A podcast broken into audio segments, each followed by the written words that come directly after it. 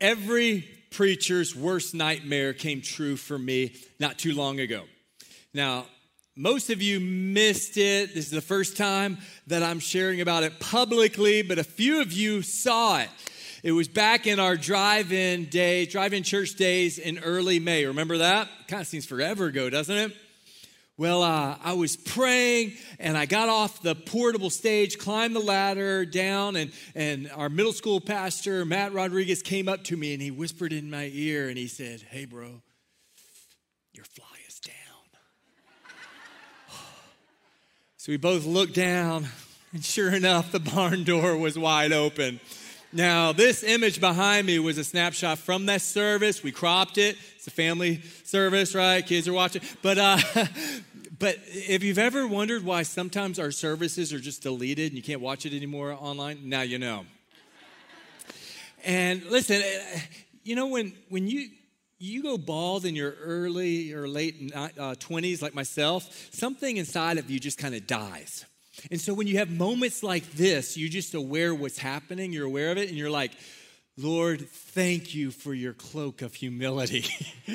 I'm serious, y'all. Like, I'm playing golf sometimes, I'll slice it into the woods or, or spend too much time in the bunker. I'm just like, thank you, Lord, for clothing me in your humility. Like, you need to try it, y'all. Like, instead of just getting embarrassed about stuff that just happens, just say, Lord, thank you for another opportunity to walk in your humility. It will change your life. I'm serious. I'm so glad that you're here. We started a brand new series last week called Soapbox. Many of you are here in person, some of you are joining us online. And the soapbox over a hundred years ago was something that was used to carry a lot of soap and deliver it, and people would use that box as a way and uh, to communicate what they wanted to share publicly. So if they had an opinion that they felt strongly enough, they'd go to a public place, put their soapbox down, stand upon it, and then shout it out. Now, today, what is our modern day soapbox? social media, isn't it? Let's be honest.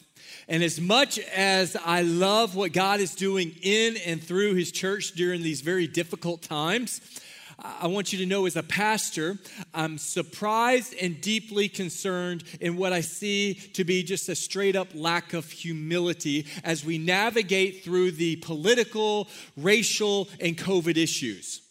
We have Christians on both sides that are just arrogant. The perception is arrogant, especially on what we we you guys have seen it right? Have you not seen it? Like it's, it's just it's just out there. And, and i think we're doing more harm than good because the reality is is is just as important as what we say. How many of you know it's important how we say it? And this is an area that we can grow because in a quest to be right we've lost being loving. And we have forgotten a spirit of humility that is vital in how we communicate, how we live our lives as followers of Jesus. Now more than ever, because we are living in challenging times. And this is the time for us to, yes, we need to share a conviction. We need to talk about and communicate our opinions, but we must do it in a way that reflects the image of Christ. We must do it in a humble way, and we can do that. So let's turn in our Bibles to Philippians chapter 2. Philippians chapter 2. We're spending four weeks going through the book of Philippians. We're, stu- we're studying it with a method that we're calling SOAP.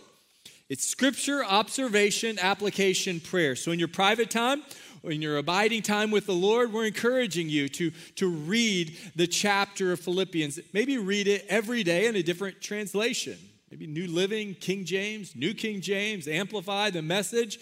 Read it through a different lens. And then as you're reading through the chapter, focus on one scripture. Write it down in your notes, then write your observations and then your application, how you can make that truth practical to everyday living. And then finally, respond to this passage of scripture in prayer. We're going to do that together. Let's focus on one scripture in Philippians chapter 2, verse 4. Remember, Paul is writing from where? He's writing from prison. He's writing to the church of Philippi. He says, Don't look out only for your own interest, but take an interest in others too. Let's read it again. It says, Don't look out only for your own interest, but take an interest in who? In others too. Remember, he's writing from jail. If there's ever a time that you would want to look out for your own interest, it would be while you're in jail. And remember, he's writing to the church of Philippi who is enduring a lot of persecution. And it's under times of distress, stress, pressure, persecution that we have a tendency, like it's almost human nature, to want to isolate, to want to look out for your own needs financially or, or your needs of how you're going to eat and how you're going to survive. And, and, and Paul's saying times are tough, but let's focus on others. Let's focus on other people. It was certainly his heart, and it should be our heart as well because we are living in difficult times, aren't we? This is a challenging season, and it would be tempting just to isolate, to become inward, to hoard, to isolate. But rather, let's not forget the great command of Jesus, who said to love God with all of our heart, mind, and strength, and to love who? Love your neighbor as yourself. How can we do that unless we have a spirit of humility? And so let's unpack this verse. Let's look at a few other verses in Philippians chapter 2 that talk about having a spirit of humility. How are we going to, man, when it's when it just everything screams at us to look at our own interest, how do we shift that and look at the interest of others? So, what are some observations that you have? If you're worshiping with us online, go ahead and type out some of your observations that you have during our time together. But I want us to look also at verse 2 of Philippians 2. He says, Then make me truly happy by agreeing wholeheartedly with each other, loving one another, and working together with one mind and purpose. See, we see it brings him great joy when everybody's getting along when everyone has this spirit of humility and you're, you're in one mind, you're one purpose, you have a common understanding, and you're serving each other, you're looking at each other's interests, when you do that, there's going to be a unity. You're going to get along. When we get away from that, you're going to start complaining and nitpicking and having control and being critical. And, and, and Paul's like, don't, no, he's under the inspiration of the Holy Spirit. He's saying, don't do that. He's like, serve one another, put, put your interest on one another. Did you know that there are 55 one another's in Scripture. Like we are to honor one another, serve one another, greet one another, love one another, forgive one another. Like, we need to do all of them except for the greet each other with a holy kiss, like, especially now, right? That's the only one that we probably can't do. But everything else, this is how we can practically look out, to the, look out for the interest of other people. So in verse 3 of Philippians chapter 2, Paul, he, he's black and white. I love how straightforward he is.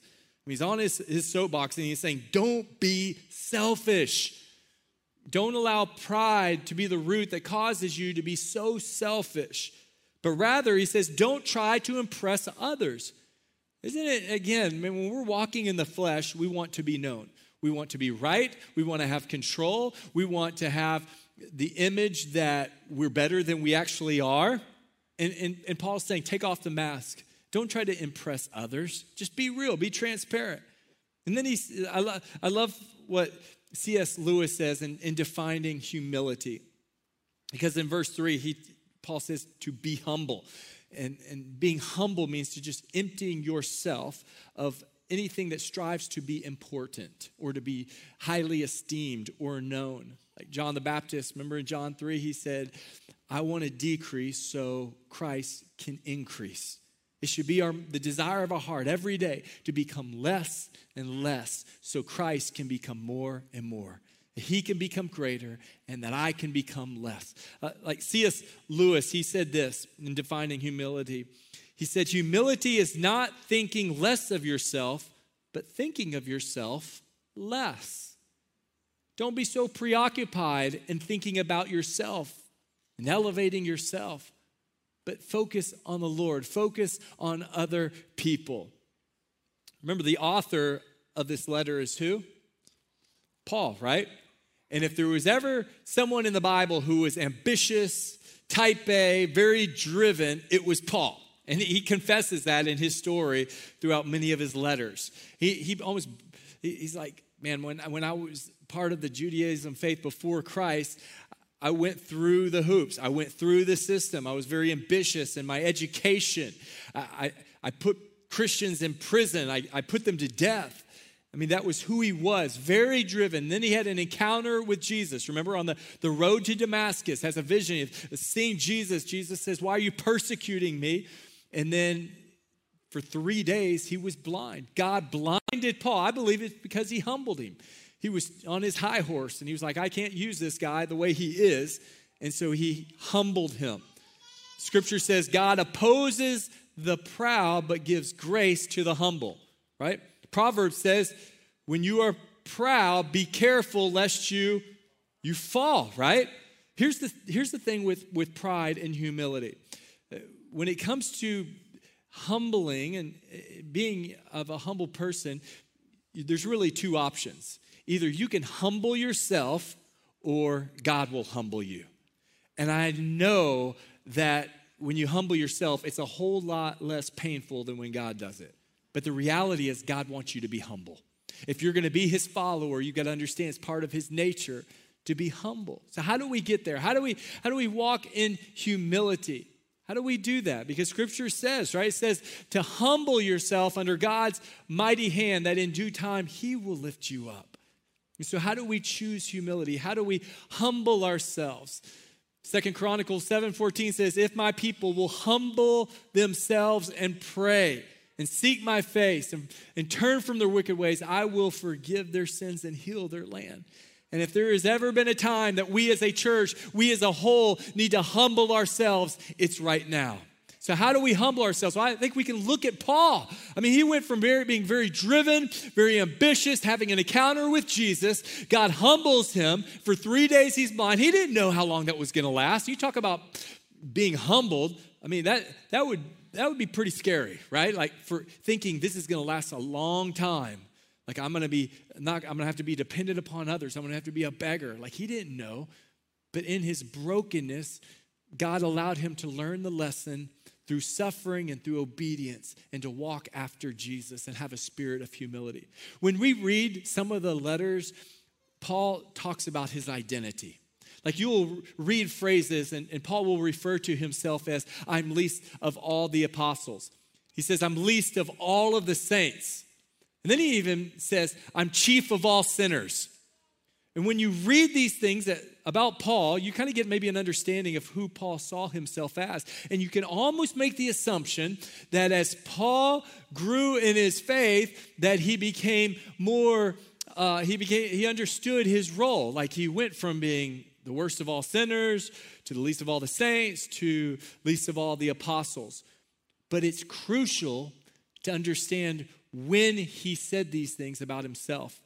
So he wrote to the church of Corinth in AD 56 when he said, I am less than all of the apostles. There were 12 apostles. He says, I'm less of all of them. And then four years later, in AD 60, he wrote to the church of Ephesus and said, I am least of all the saints. He's like, the whole body of Christ at large, I'm least of all of them. And then two years later, he would write to his apprentice Timothy and he said, I am chief of all sinners. He's like, I'm the worst one, y'all. Isn't that crazy? That as he journeyed in his spiritual walk with Christ, the more he understood who Jesus was, the more he understood himself and he grew in humility. Isn't that incredible? That our chief desire should be to glorify God, to walk after him, to become fully devoted. And the more you do so, the more humble you should be. The more, uh, uh, the less time you should spend thinking about yourself and elevating yourself, but rather decreasing. So, again, how do we walk in humility? How do we humble ourselves? How do we look to the interest of other people? Well, I would say that you can't ever forget your small beginnings. You can't forget God. The moment you forget about the Lord or forget how important it is to be dependent upon Him, the more you're going to think about yourself. And you, it's important to try to forget more about yourself and think more about the Lord because pride will have you always thinking about who? Yourself, right? Hudson Taylor was one of the most effective missionaries in the history of the world. Felt called to China during a time of heavily persecution and was helping the underground church get started. One time, Hudson Taylor was invited to speak in Melbourne, Australia. And as he was getting ready to speak, the moderator of the service got up and started talking about all the accolades and, and accomplishments for the kingdom of God that Hudson Taylor did. And just these eloquent terms and just all these different adjectives to describe Hudson Taylor. And finally, he said, I, I want to ask all of, all of our church family to put your hands together for our illustrious guest, Hudson Taylor. And Hudson slowly walked to the pulpit and was quiet for some time. And he, the first things out of his mouth was, Dear friends, I am just a little servant to an illustrious master. He never forgot who he was in the Lord. No matter how greatly he was used, I would argue that he was greatly used by God because he never forgot that he was just a servant. Mother Teresa said, I, have never done great things, but rather I've done a lot of loving things in a great God. I have only been used as this pen. I'm just a pen that the Lord uses to write his love letter to the world. It's this heart of humility that the Lord goes, All right, you can be trusted. I can bless you. I can bring favor. I can use you. And it's oftentimes reciprocal to our humility. So may we walk in humility. May we treasure and, and, and, and value humility. The reality is, before Jesus, humility was never used in a way of being noble or positive. It was always used as, as an, in a negative fashion. To be a, a servant, a slave was humble, and it was never something that you would aspire to be. But Jesus flipped the script on that, He changed that. And when we talk about how do we walk in humility, again, let's look at this scripture in verse 3 of Philippians 2. He says, Think of yourself of others as better than yourselves.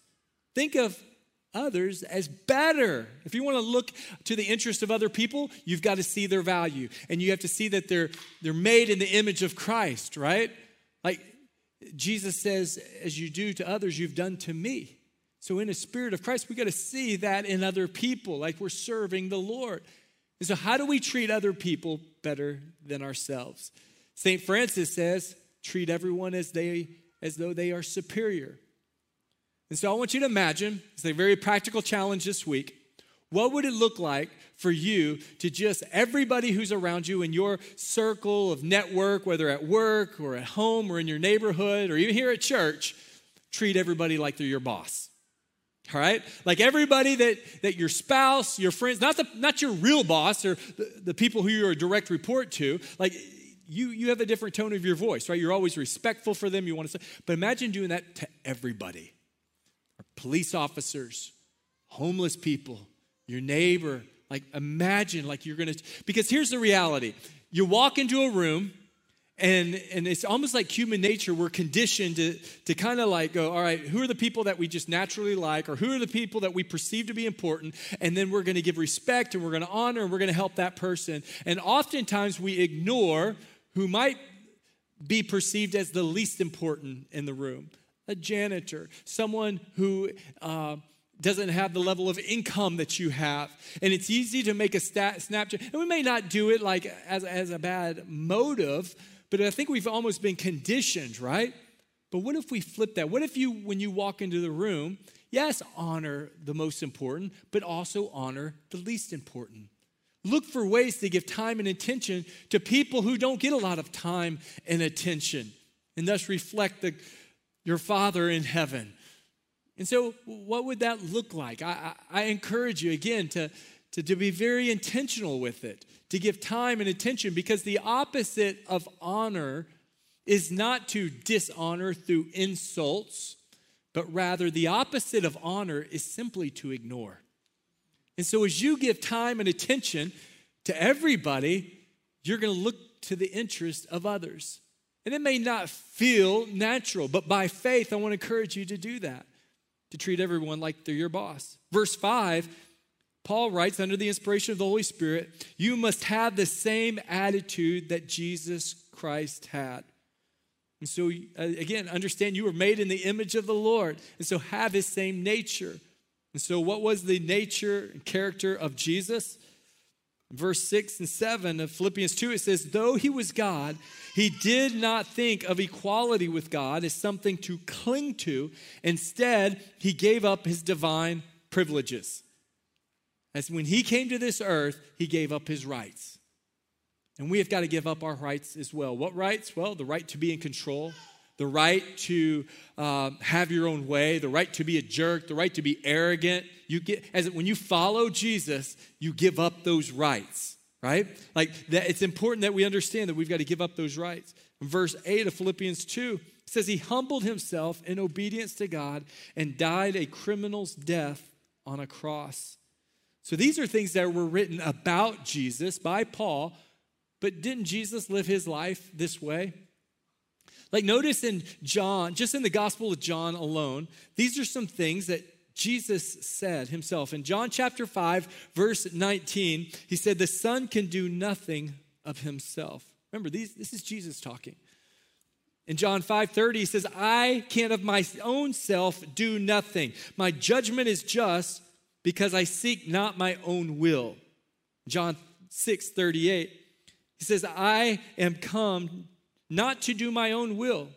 John 7 16, he says, My teaching is not my own. In John 7 28, I am not come of myself. In John 8 28, he says, I do nothing of myself. John 8 42, just a few verses later, he says, I have not come of myself, but he sent me. John 8 50, he says, I seek not my own glory. John 14, verse 24, he says, The words, these are the words of Christ, y'all. Like Jesus is, remember when he looked out and he saw people who were weary? What did he say?